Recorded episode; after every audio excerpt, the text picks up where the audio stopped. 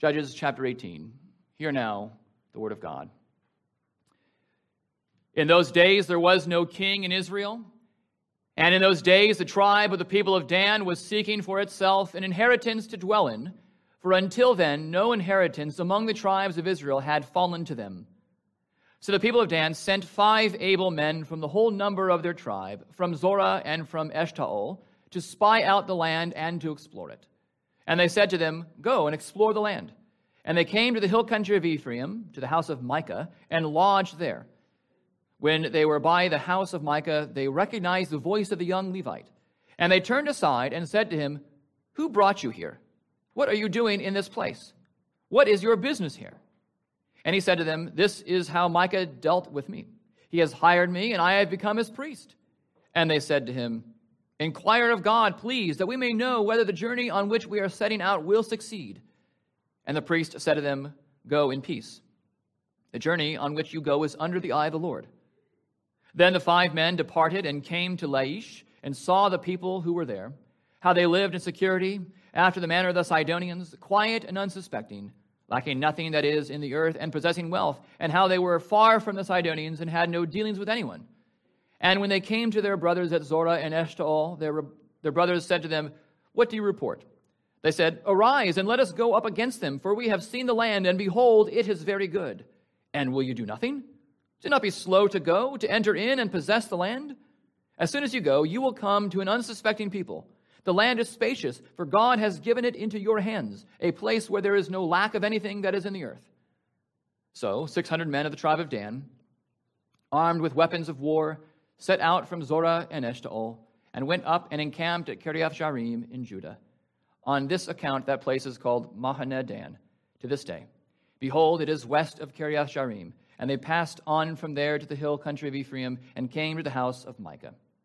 Then the five men who had gone to scout out the country of Laish said to their brothers, Do you know that in these houses there are an ephod, household gods, a carved image, and a metal image?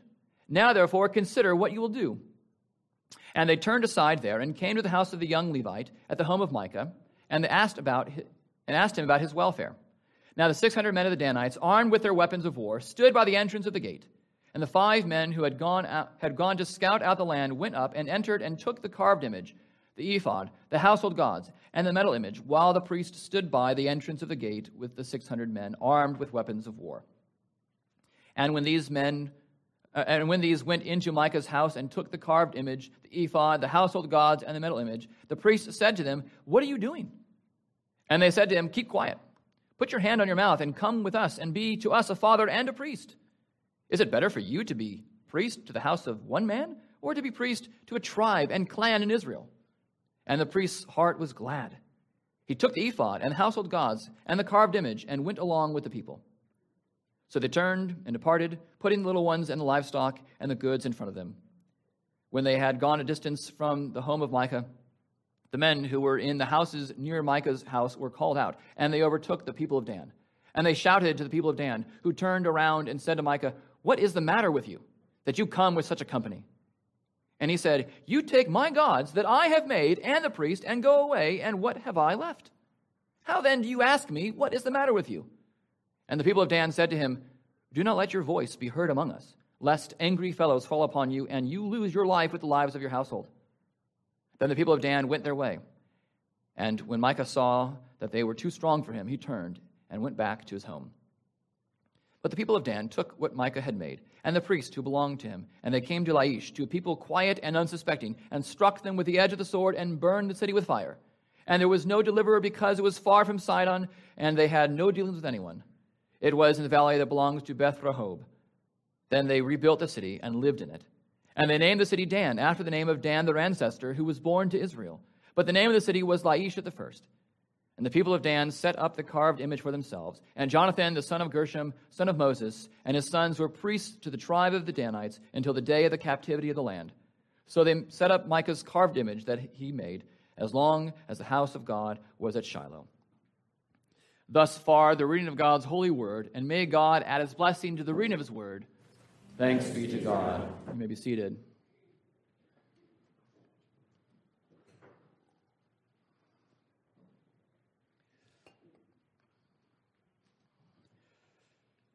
Everyone who starts a new religion or a cult can expect dissent, can expect disagreement, opposition. Of course, they don't want it, but it is to be expected. There's a little known group in Mormon history, which our LDS friends would like us to forget, and perhaps many of them themselves don't know. You may know that Mormonism began in Palmyra, New York, under the false prophet of Joseph Smith Jr. Early Mormons eventually found their final home, at least a permanent home for, uh, for themselves, in Utah. But it took them many years to find a resting place for them that they might live in peace apart from persecution. When they were in Missouri, they experienced a lot of persecution for their cultish beliefs. Denial of the Trinity was significant belief. Polygamy was, you can imagine, also a controversial position to hold. Smith and other leaders knew that they needed protection. They needed a way to justify their journey westward. A secret group was then organized. A group of 300 men set out to ensure a place for themselves in America. America, for them, was the new Israel. And they saw themselves, these early Mormons saw themselves as true Israelites against godless Gentiles who have just gotten in their way. The secret group was formed for the purpose of, quote, plundering and murdering the enemies of the saints. The saints being the Mormons. So, literally, killing non Mormons who opposed the Mormons' journey westward. Not the Gentiles that were converted, but those who persecuted the Mormons. I will not offer you the details of what these men did time and again, but I don't think I have to. The name of this group, this army for Israel, was the Danites. The first general of the Danites, in a very moving speech, drove them to action. He says, Know ye not, brethren, that it soon will be your privilege to take your respective companies and go out on a scout on the borders of the settlements and, and take to yourselves spoils of the goods of the ungodly Gentiles? For it is written, The riches of the Gentiles shall be consecrated to my people, the house of Israel. And thus you shall waste away the Gentiles by robbing and plundering them of their property. Without a doubt, these Mormon men were inspired by the Danites in our text this morning. Clearly, in the minds of these early Mormons, America was their possession, it was their inheritance. It's little known that early Mormons believed that the Garden of Eden was in Missouri, and that the Ark of Noah is in the Carolinas. Don't know if it was north or south. It's one of those. And so, hey, this is their land. There's only one thing for them to do it is to take this land in the name of Elohim, in the name of Heavenly Father. Well, today, in the minds of these Danites, Laish was their allotted portion from God.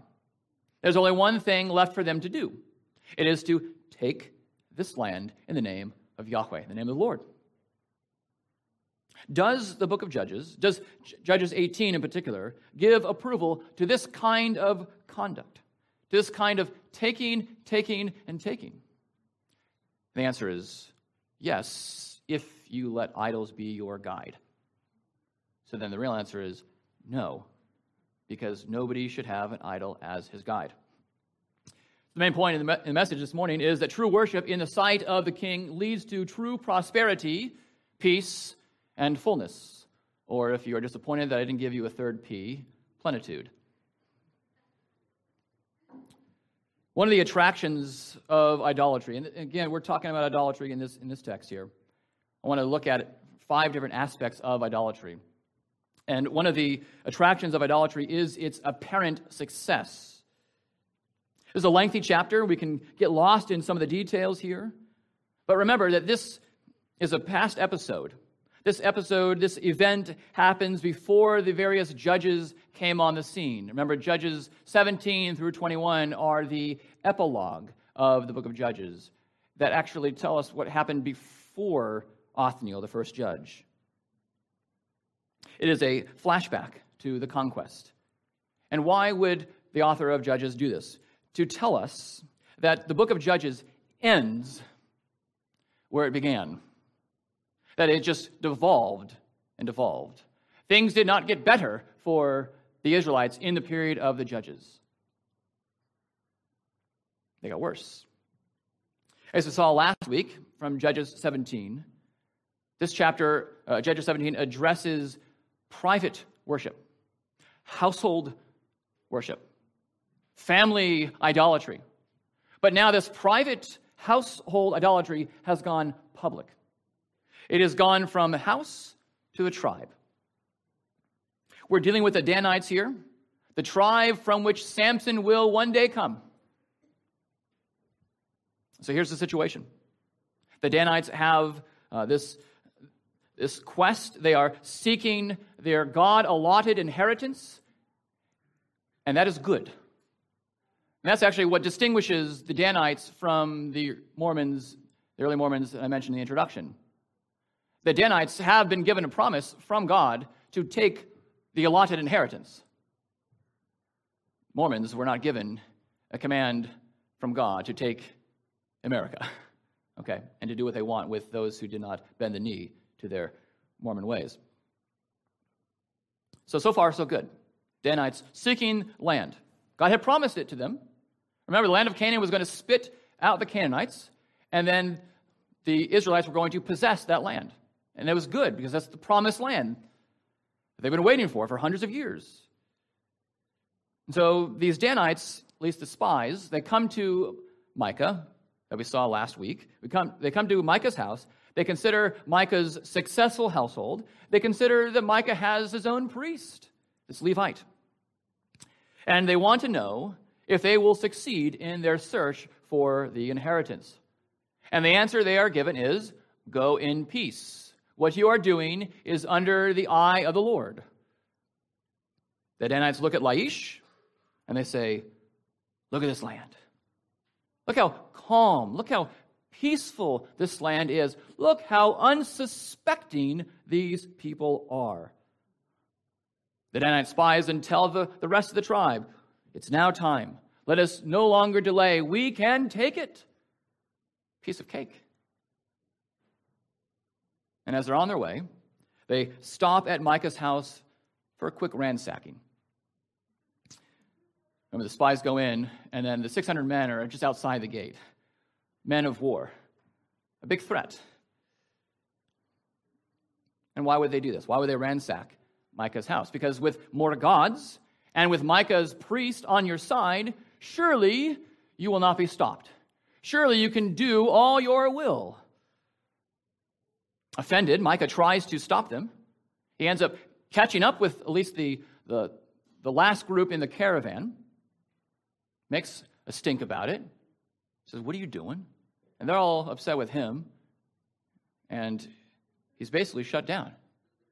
He said, they, they say to him, If everyone hears you, you're going to die. You don't want the people in the front to hear you. They're going to take you out. So go, go home, be quiet, deal with it. The Danites, having left Micah in the dust and in despair, proceed and they easily conquer Laish. The title of the sermon is emphatic. There's a rhyme and reason for idols four times because of verse 14. Do you know that in these houses there are an ephod, household gods, a carved image, and a metal image? Four times, for the sake of emphasis, the author of Judges is telling us idols pervade, permeate this house. And for the Danites, this was a good thing. Here we have ample cause, ample reason then for taking Laish. God's will be on our side. And this is what is moving everyone in the story to sinful action. Idolatry is. And really, to love an idol is the same thing as saying to love the self. Because you use the idol for your own interests and to pretend that God is present and aiding you. John Owen says, when Elijah derided the worshippers of Baal, the chief part was his derision. The, the chief part of his derision was he is on a journey. You have a God that is absent, saith Elijah. And the end of all idolatry, that is, the goal of all idolatry in the world, is to feign the presence of an absent deity. All images and idols are set up for no other end but to feign the presence of what is really absent. And so the idol serves as a placeholder, really, for yourself. It's under the guise of God guiding you, fulfilling your wishes, strengthening you as you need strength to do this or that. And what about this Levite? We see in verse 19, they said to him, Keep quiet, put your hand on your mouth, and come with us, and be to us a father and a priest. Do you remember? That's what Micah said to the Levite in, in the previous chapter. He says, I want you to be a father and a priest to me. And remember, he became a son to Micah. Levi became the religious rubber stamper of Micah's ways. And so they say to him, Be quiet. Wouldn't it be better for you to be a father and a priest to us? Is it better for you to be a priest to the house of one man or to be priest to a tribe and clan in Israel? So the Levite leaves Micah to fight with the Danites. And we can be hardly surprised by this because he was not devoted to, to Micah. He was a priest for hire. That's how Micah got him. He sweetened the deal. He said, I'll pay your way. I'll give you all the clothes that you need, the silver you need. Just be a priest, be a father to me. He's like, Yeah, I have no other offers on the table. I'll do it. He had been a priest for, for sale. He had been playing minor league baseball, and these Danite dollar signs have captivated him. And he saw an opportunity no longer to play in the minors, but to go to the show. I guess, of course. Who would pass up this once in a lifetime opportunity to go to the show and to play before all, to have a greater influence? Bigger is better, after all, isn't it? When ministries are concerned, when congregations are concerned. So he has gone from a rural church to a megachurch. He wants to have that greater influence. He can't be the, that effective minister if he's ministering to 20 people, 30 people. No, no. He knows his own worth. He knows his own reputation. He knows how effective he is as a Levite. So he has to then take that call to minister to thousands. And his idolatry served him well. Humanly speaking, he had succeeded, he had made it. Let's look at him with the Danites go. All is well for now. And so there's this apparent success for Levi, for this Levite. But not just for him, for the Danites also. Remember verse 6. They ask if they will succeed. The priest says, Go in peace. The journey on which you go is under the eye of the Lord. And so these Danites seemed also to have succeeded. Their Levite gave them peace. They heard what they wanted to hear. They had the religious um, approval, so they just went and took. They, they came to Laish, they saw, and they conquered. And their idolatry served them well. They took the land. It was easy for them to take. They succeeded. Humanly speaking, they made it. They got the land they sought. They were successful. Well, one of the truths of money is that it can make you look very successful. Money in itself is not bad. But when you treat money as an idol, it's really bad. Sure, not all that glitters is gold, but gold does glitter. And gold is gold. Cash is king, as they say. Sure, you can lose your soul with it, but you can also gain the whole world with it too. Don't you want the whole world? Money can, money can get it, get it for you. But of course, true prosperity is not found in the idols, not found in money itself. True prosperity, true fruitfulness, true flourishing, thriving is found under the eyes of the true King, Jesus Christ himself, in whom are hidden all the treasures of wisdom and knowledge. And because of Christ, we can then say that we can be content. If we have food and clothing, with these we are satisfied. We can do all things through Christ who strengthens us. Because He is our satisfaction, He is our true prosperity. We thrive because we are in Him. He is not withholding any good thing from us. Our Father in heaven loves us, loves to lavish the kingdom upon us. We have all that we need. We have more than we ever wanted. The Lord gives us what we need. The Lord has given us Himself. The Father has given Himself to you. The Father has given you Jesus Christ, His only begotten Son. And the Father has given you, and the Son has given you the Holy Spirit, who indwells you, who empowers you, who has sealed your redemption. What more could you want? You have all the riches in Christ.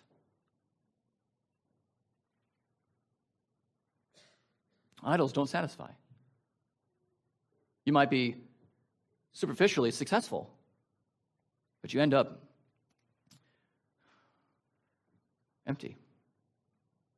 Well, look at verse 28. We see another aspect of idolatry, the brutality of idolatry. Verse 28 says, And there was no deliverer because it was far from Sidon, and they had no dealings with anyone. It was in the valley that belongs to Beth Rehob. Then they rebuilt the city and lived in it. So, this verse shows us the result of the Danite brutality. The idolatrous heart will allow violence to lead the way to get what it lusts after. If violence is the means by which we can get it, then okay. One commentator says that, this account of the Danite conquest is actually an anti conquest account, a parody. So if you read Joshua 19, verses 40 and following, you'll see that 17 cities were allotted to Dan. Now, I know that there's a big section of Joshua that's hard to get through because it's just summaries of land to be allotted and then land, you know, taken. There's a lot of summaries. They're beautiful summaries because they are summaries of God fulfilling his promise. So they're worth the read. But I imagine we don't remember all the cities that each tribe was given. I know I don't. But of the 12 cities, Laish, Leshem, it was called Leshem in Joshua 19, was not among the allotted tribes, the, the allotted cities. In fact, Laish or Leshem was taken by the Danites because they felt they got resistance. So they went to greener pastures, they went to easier people. It was hard to take those, those cities. What should the Danites have done? The Danites should have burned down Micah and his household. That's why I read Deuteronomy 17 to purge the evil from their midst. That phrase, which, by the way, Paul uses in his letters to the Corinthians, to purge the evil. But the Danites don't do that. Instead, they burn down these unsuspecting, judgeless people of Laish. The Danites give the Israelites a bad name, which I guess isn't saying too much because pretty much every Israelite is giving the Israelites a bad name in this book. But they are bullies, they are oppressors, they are thieves, they are the victimizers. It isn't a sign of strength for the biggest kid in the class to find the scrawniest one on the playground, minding his own business, and then to force his face to eat dirt. You don't go to that the big kids say, Wow, you have used your strength well. Your parents have taught you well how to use that power of yours. You really showed that little kid who was boss. No, we lament the use of that kind of strength, don't we? The Danites then abuse their numbers. They abuse the, their army, their organization against, and here's a shocker Gentiles. And at this, we might have some disconnect in our thinking. Say, hold on a second. I thought the Gentiles were the bad ones. I thought we're supposed to take them down. Well, those that don't convert, like uh, Rahab, yeah, you take them down. Or those lands that are given to, to you, yeah, you, you overthrow them, you dispossess them of the land. Do you see how the author wants us to sympathize with these Gentiles here? In verse 28, there was no deliverer because it was far from Sidon. Power in itself is a good thing because power testifies to God's eternal capacity to do all his holy will.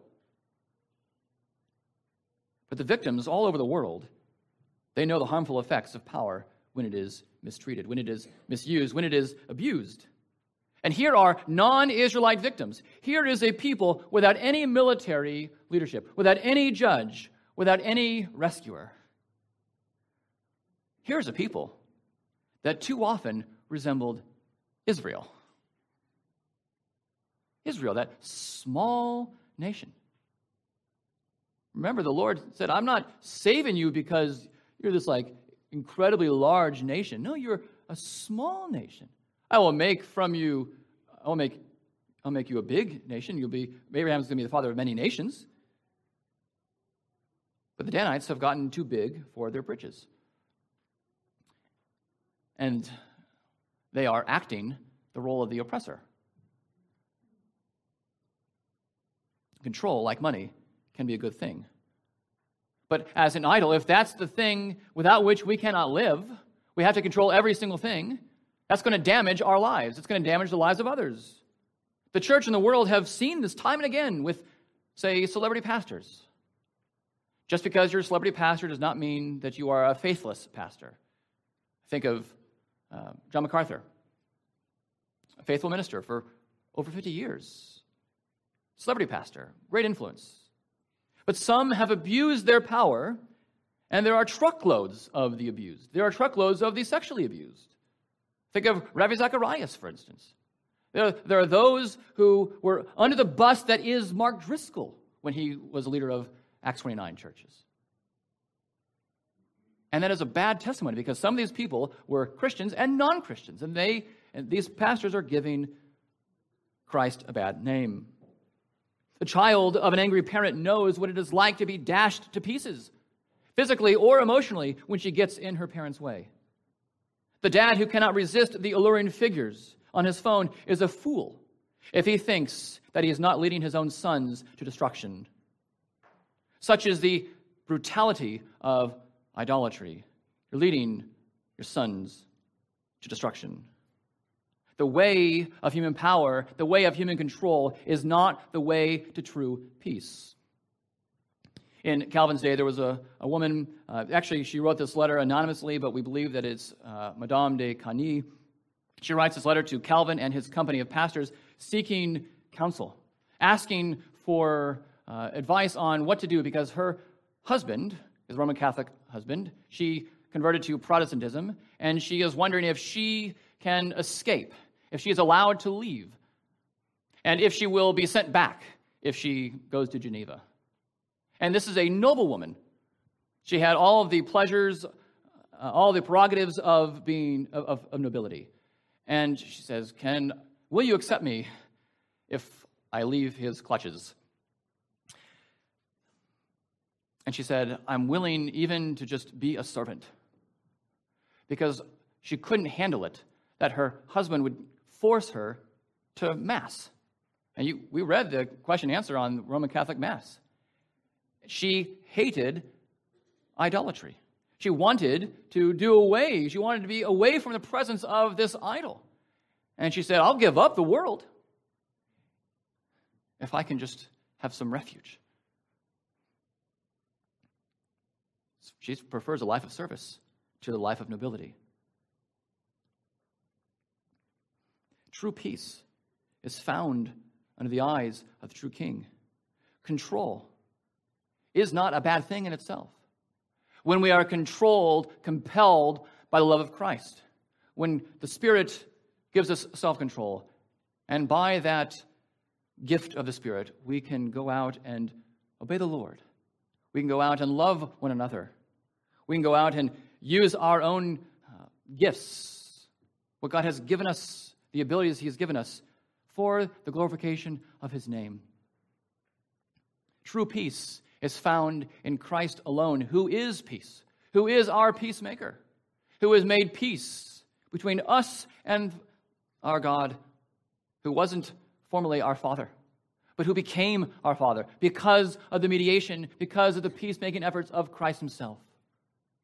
And not just peace with God, but peace with one another. True peace can be found in Christ and Christ alone. Idolatry is successful, at least on the surface. Idolatry is fueled by brutality or leads to a brutal end. But we also need to see that there is a religiosity of idolatry. It wouldn't be idolatry if there weren't a veneer of godliness. In the case of the Levite for hire, he was happy to send these Danites off with peace. And verse 6, as you remember, the Danites asked him to inquire into the Lord, Will we be able to take this? There's no evidence that he actually did inquire. He actually isn't promising the Danites anything. He just says, Go in peace. What you are doing is under the sight of the Lord, which really is a, a general statement. Everything everyone is doing is under the sight of God. This Levite gives these Danites the religious rubber stamp needed to conquer Laish. And look at verse 30 with me. And the people of Dan set up the carved image for themselves. And Jonathan, the son of Gershom, son of Moses, and his sons were priests to the tribe of Danites until the day of the captivity of the land. Here is potentially the most shocking verse in the whole chapter. I don't know if you caught it. This is a big reveal. Because remember, Judges 17 and 18 are one long narrative, one long account. So after 42 verses, we finally have a name for this Levite. Micah's Levite is Jonathan. And we say, okay, well, there's, there's plenty of Jonathans around. What makes this special? Well, this is Jonathan, son of Gershom. And say, well, Gershom, Gershom who? I don't think there are a lot of Gershoms in Scripture. But who is this Gershom? Gershom, you know, the son of Moses. What? You know, Gershom, whom God almost killed in Exodus 2 because he was not circumcised? Or the text could be understood as God almost killing Moses because Gershom wasn't circumcised. That's up for debate. But that Gershom, that Moses. Moses' grandson Jonathan. That's who this guy is. Which also tells us why this is an earlier, this is uh, from earlier before the judges came on the scene. We say, no way. And the author, Judges, says, yes, way, way. And some of our Bibles actually read Manasseh instead of Moses. Because you just put an N in the middle and it's very similar to Moses. Now, why would anyone do that? Well, Scholars are agreed that this is a scribal addition, that rabbis were embarrassed by this. And so they changed it to Manasseh. Certainly not, it wasn't going to be the grandson of Moses who was leading the Danites in this vicious, brutal attack against these unsuspecting people who would be providing the religious rubber stamp to Micah. No way. But if you can get a big name to support your cause, you can do a lot. And this you know, tugs at our own heart's desire. We, the church loves to have her claims to fame. We just rejoice when that famous baseball player has made a profession of faith in Christ. And we say, now Christ can be a witness to the baseball you know, organization. Now, finally, we can get some traction because we got a big name. By the way, did you know that our own presbytery has Kevin DeYoung. I recommended his book in ABF this morning. Kevin Young, influential guy, big church. We also have Doug Kelly, retired professor, systematic theologian. We got John Currid, archaeologist, of the Old Testament. We got Will Ross, Septuagint scholar. Yeah, we do. Our presbytery is stacked. We represent well. And wouldn't it be super cool if our Christian Ed department was run by R.C. Sproul? We wouldn't want to take him from glory, though. We want that, that big name. We want that, um, that religion, that, that religious flavor here. We have Jonathan, son of Gershom, of Moses.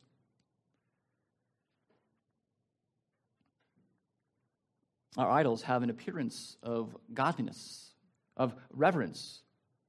Just consider the, the beautiful thing of love. We all love love, don't we?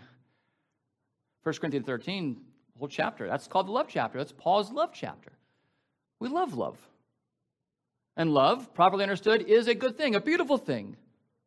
It's from love that God the Father gave us his only begotten Son. True love is seen in the face of Christ. But love can, at least a misunderstanding of love, can function as an idol. It can function as a placeholder for doing whatever we think we want. Christians are accused of denying people their pursuit of love. Why? Because it doesn't match up with their own understanding of love. And plus, doesn't the Bible say that God is love? So how can you be against love? And how can you say that love should not be found in this relationship or in that relationship? And here the world, but also the church, have overlooked so much sin because of love. Biblical language, giving reason, giving biblical grounding for whatever the person wants to do. But true reverence, true godliness is found under the eyes of the true King, Christ Himself. True love comes from Christ. Christ is love. He has shown us that. Look again with me at verse 1. We see then the defiance of idolatry. In those days, there was no king in Israel. And in those days, the tribe of the people of Dan was seeking for itself an inheritance to dwell in, for until then, no inheritance among the tribes of Israel had fallen to them. Let's remind ourselves what lies at the root of all idolatry the self. There was no king in Israel. Everyone did what was right in his own eyes. We're told in the scripture that the Levite's heart was glad. Remember, he was content to dwell with Micah in the previous chapter. Here, at the thought of having a greater influence, his heart was glad. But this gladness of spirit had no grounding in the Spirit, the Holy Spirit. This Levite was not checked by the earthly rulers. The commands of the true king found no place in his heart. He exchanged the glory of God for the glories of riches and reputation. The Danites also, they defied the Lord's command for their inheritance. As I mentioned earlier, Laish was not part of Dan's allotted inheritance. But look at verse 10. As soon as you go, you will come to an unsuspecting people. The land is spacious, for God has given it into your hands, a place where there is no lack of anything that is in the earth. So in this verse, the five spies seem to operate with that bold spirit of Joshua and Caleb. But this is too easy. It's quite different from the reports that Joshua and Caleb had given. It's quite different from the reports that the unbelieving 10 spies had given. Remember what they said? We are like grasshoppers compared to them. Yes, the land is flowing with milk and honey, but we can't take it. We're just too small, too insignificant. It's too hard for us. And Joshua and Caleb said, Granted, it is too hard for us, but not for the Lord. Yes, we are like grasshoppers, but grasshoppers in the hand of God. They're a force to be reckoned with. We can go, we can take it, let's do it. But here the Danites defy the Lord and they sanction their defiance with their many idols. They have all the idols that they need. They don't need the Lord. So the self will refuse to get out of the way but will now instead insist on its own way. I hope you guys know that it isn't just these Danites that we are talking about.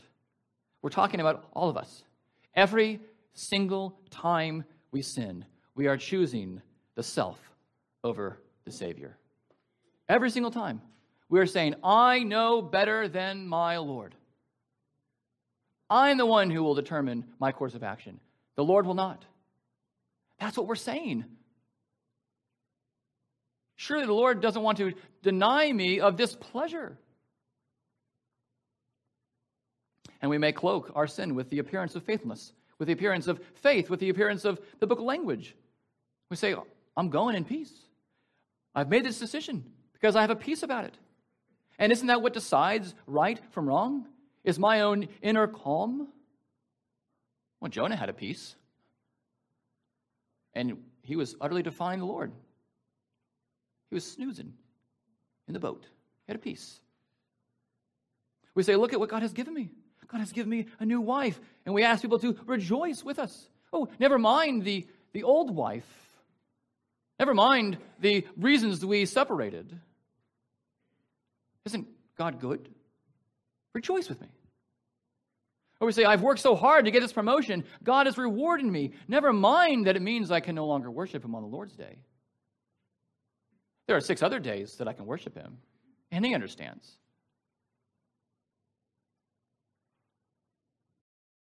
We have this veneer of godliness, but lack the power thereof, lack the knowledge thereof. True fidelity is found under the eyes of the true king. True faithfulness is found in the eyes of the true king. What do we do with our idols? We attack them. Some of you have been victim to this bird over here to my left. It's a mockingbird. If you come, I've had to park elsewhere because this thing has attacked me too many times. Some of you know what I'm talking about. And I never knew where he was coming from until a few days ago. Found out he was hanging out on this lamppost. But I would get out of my car and look around. Okay, I don't see him. Start walking to the door, and then gets me. I think he even grazed my ear once. Last Sunday, I had my suit coat. I wasn't wearing it, thanks be to the Lord, because he was coming at me, and I was like a matador trying to move this thing away. And why was he doing that? Was the red hair? I hope not. It was because there were these little chicks in the in a bush over there, and I couldn't I didn't know where they were until a few days later. I saw them chirping right outside my office window. Oh, that's where they are. He didn't let anything come close to that, despite my size, and of course my um, strength was clear to him. My menacing posture, he was unfazed. He was going to have me for lunch. And I got to say, when I got out of the car this morning, I did run to the door. I looked around, I didn't see him, and I ran to the door. Nothing was going to get in the way of his chicks. He was attacking anything that threatened. Do we have that same kind of mentality with the idols? Do we attack? Nothing is going to get in the way of our love for Christ because he is too precious. And the allure of these idols, yes, is strong initially, but it fades. The last point here is the emptiness of idolatry. Verse 24 this would be humorous if it were not so tragic. And he said, You take my gods that I have made and the priest and go away. And what have I left? How then do you ask me, What is the matter with you? He says, What's my problem? You've taken away my gods. You've taken away the gods that I have made. Surely you, you know the irony there. The gods that I have made. You've taken them away from me. You've taken away my own priest. What have I left? I have nothing left. Surely these idols are not God, because no true God can be taken away by another. Our God cannot be made, He cannot be carved, He cannot be molten, He cannot be passed around, He cannot be acted upon. And here's a man who has gone from having apparently everything to truly having nothing. What does it profit a Micah to have all these gods? He has now neither God nor the world. Everything has been stripped from him. Pursuing earthly pleasure, pursuing idols, is like eating cotton candy. Be not mistaken, I am not dissing cotton candy. Some of you know I have my own cotton candy machine at the house. True story. And it's delicious. And cotton candy is just so tasty. It is incredible. The height of sweetness and joy for the sweet tooth. especially when you put ice cream on one layer and throw in some marshmallows and sprinkles and put cotton candy on the top layer. It's beautiful. But what do you do with cotton candy when the cotton candy touches the tongue? It is so fleeting, it just passes away. And you yearn for more. And then you get a tummy ache. And you regret the decision until you get more cotton candy. So idols are, are like that. The allure, the, the, the pleasure is so fleeting, is so temporary. What are the idols in your own heart?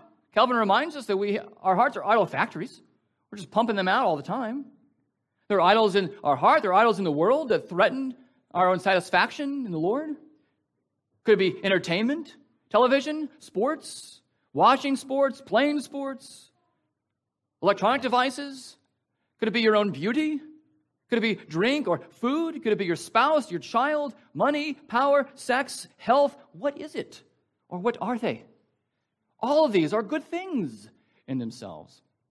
God has given us all these things, they're, they're wonderful. But they can be used for selfish gain. They, they can be used to be distracted from the true worth, from God Himself. You pick your idol, and it will do the same thing as all other idols do it will fail you. All idols never measure up because they are not God. Samuel Shaw, the Puritan, says a couple things. However, men may contrive to cheat themselves, God is not truly great in the soul till all other things become as nothing. Neither doth the soul rightly converse with his infinite fullness so long as anything stands in opposition to it or competition with it. He says, as long as you play around with that idol, you're not going to see God for who He truly is. You will not see how beautiful He really is, how powerful He really is, how good He really is, how patient and kind and loving and wise He really is if you keep turning to the creation and not the Creator. And He says, very first thing, men contrive to cheat themselves. He's saying it's those idols are not for your good. Though we continue to think that they are for our good, we are cheating ourselves because our true good is our true God, our triune God. True fulfillment, dear ones, is found under the eyes of the true King. Do you see in this hard chapter on the reality of idolatry, on the wickedness of idolatry, do you see how it ends with hope? Verse 31 So they set up Micah's carved image that he made. Hope's not there. As long as the house of God was at Shiloh. What does this tell us? But that God's house remained in Shiloh. Yes, there was set up idolatry in opposition to true God and his, his tabernacle. But this tells us that God did not destroy the tabernacle. God did not take away his presence from the people.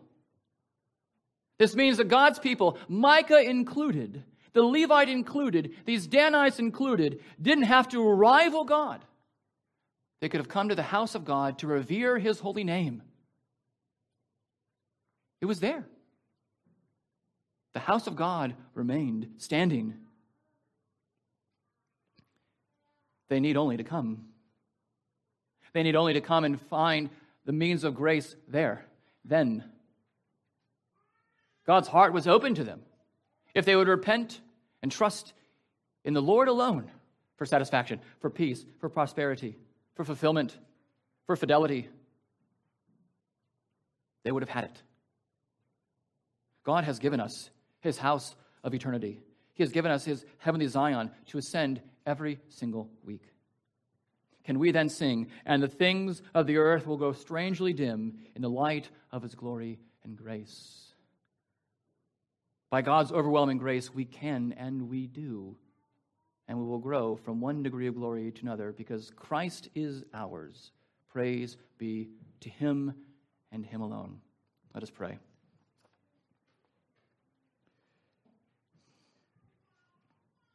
Our wonderful God, you truly are wonderful. And too often, Lord, we think that our sins, our idols, the fleeting pleasures of the world are wonderful and cannot be avoided. We pray that you would transform our vision. We pray, O oh Father, that you would cause us to see the true worth and beauty of Christ, of Christ alone. In his name we pray. Amen.